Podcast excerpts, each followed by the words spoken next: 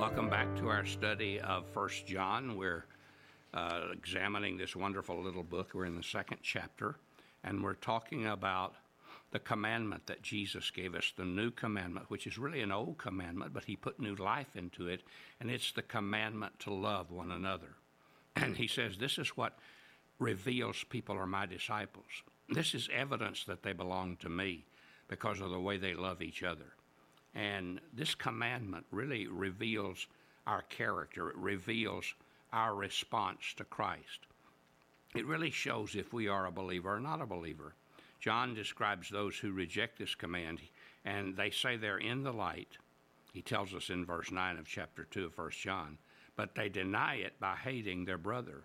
The one who hates is in the present tense. They deny it by right now practicing as a fixed and settled principle of life. You see, hate's a very strong word. It means a malicious and unjustifiable feelings against another person. And the dictionary tells us that it's a feeling of extreme hostility or extreme dislike of another person.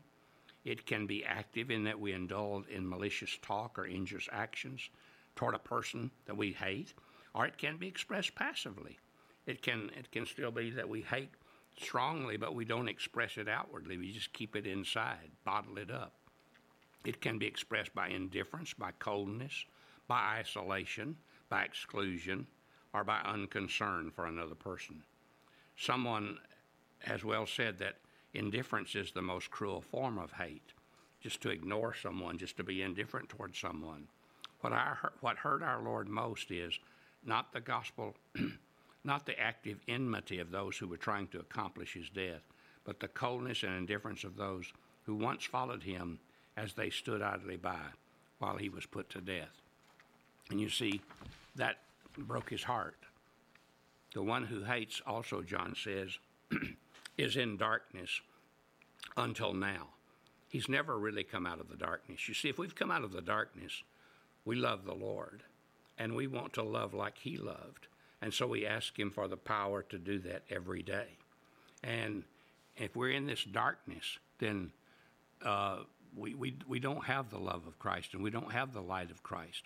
And hate is a basic denial of having faith. Darkness is moral and spiritual, and it's an atmosphere in our lives. You know what would happen, don't you, to a flower if it were kept in the dark? It would grow some, but it would lose all its color, all its beauty, and would become a dull, drab thing that would soon die. That's what hate does.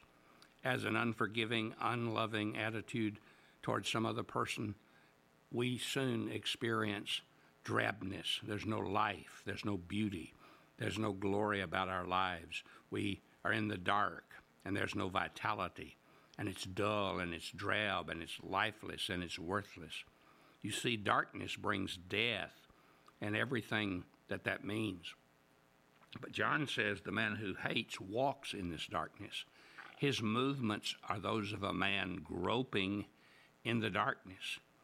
You see, to be in the darkness means that I don't know where I'm going and I don't know what I'm doing.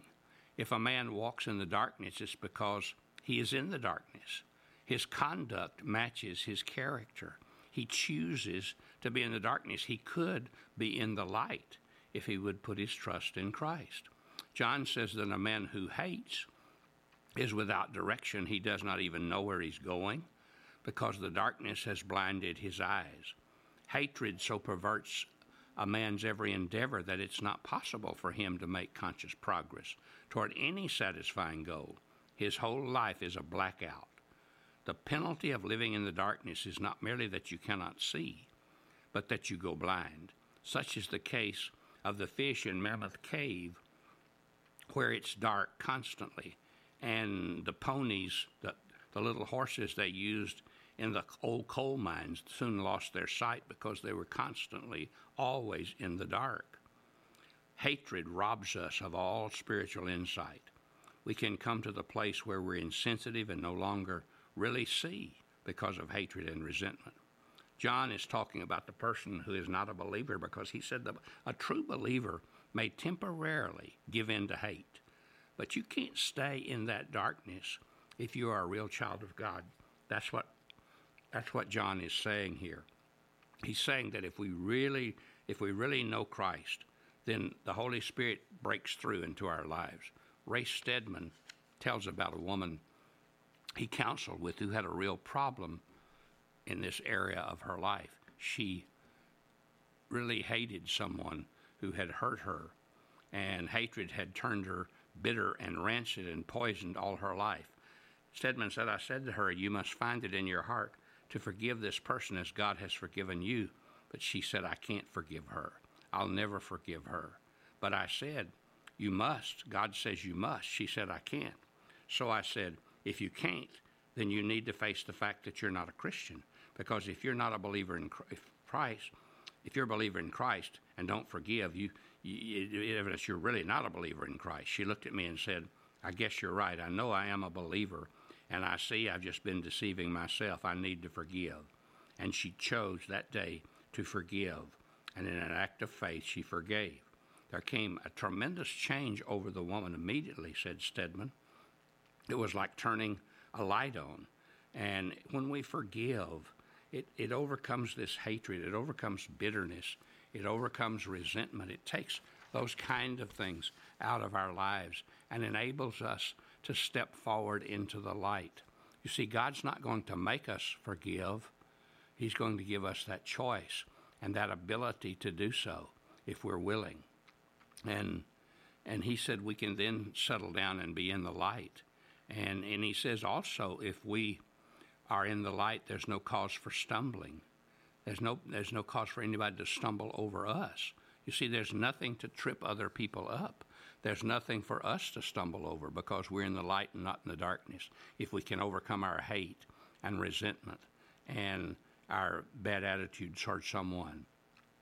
A man who was walking down a dark street one night saw a little light coming toward him, and he thought perhaps the person carrying the light was ill or drunk because they were kind of staggering. But as he drew nearer, he could see a man with a flashlight carrying a white cane. Why would a blind man, he thought, be carrying a light? So he decided to ask. The blind man smiled and said, I carry my light so that I not so that I can see, but so that others can see me. I cannot help being blind, but I can help being a stumbling block for others to trip over. You see, the best way for us to not be stumbling blocks is to love other people, to ask Jesus to love people that maybe we don't even like and people that have hurt us. So the summation of what Paul says and what, um, what John says here and what Paul also echoed is if you love, it, it is evidence that you're a child of God. If you love your brother, if you love your, your fellow Christian, it, it's evidence that that's true. And love is one of those tests, it's one of those monitors that shows what we really are and what we really feel. So let's love today in the power of Christ. God bless you. Have a great day.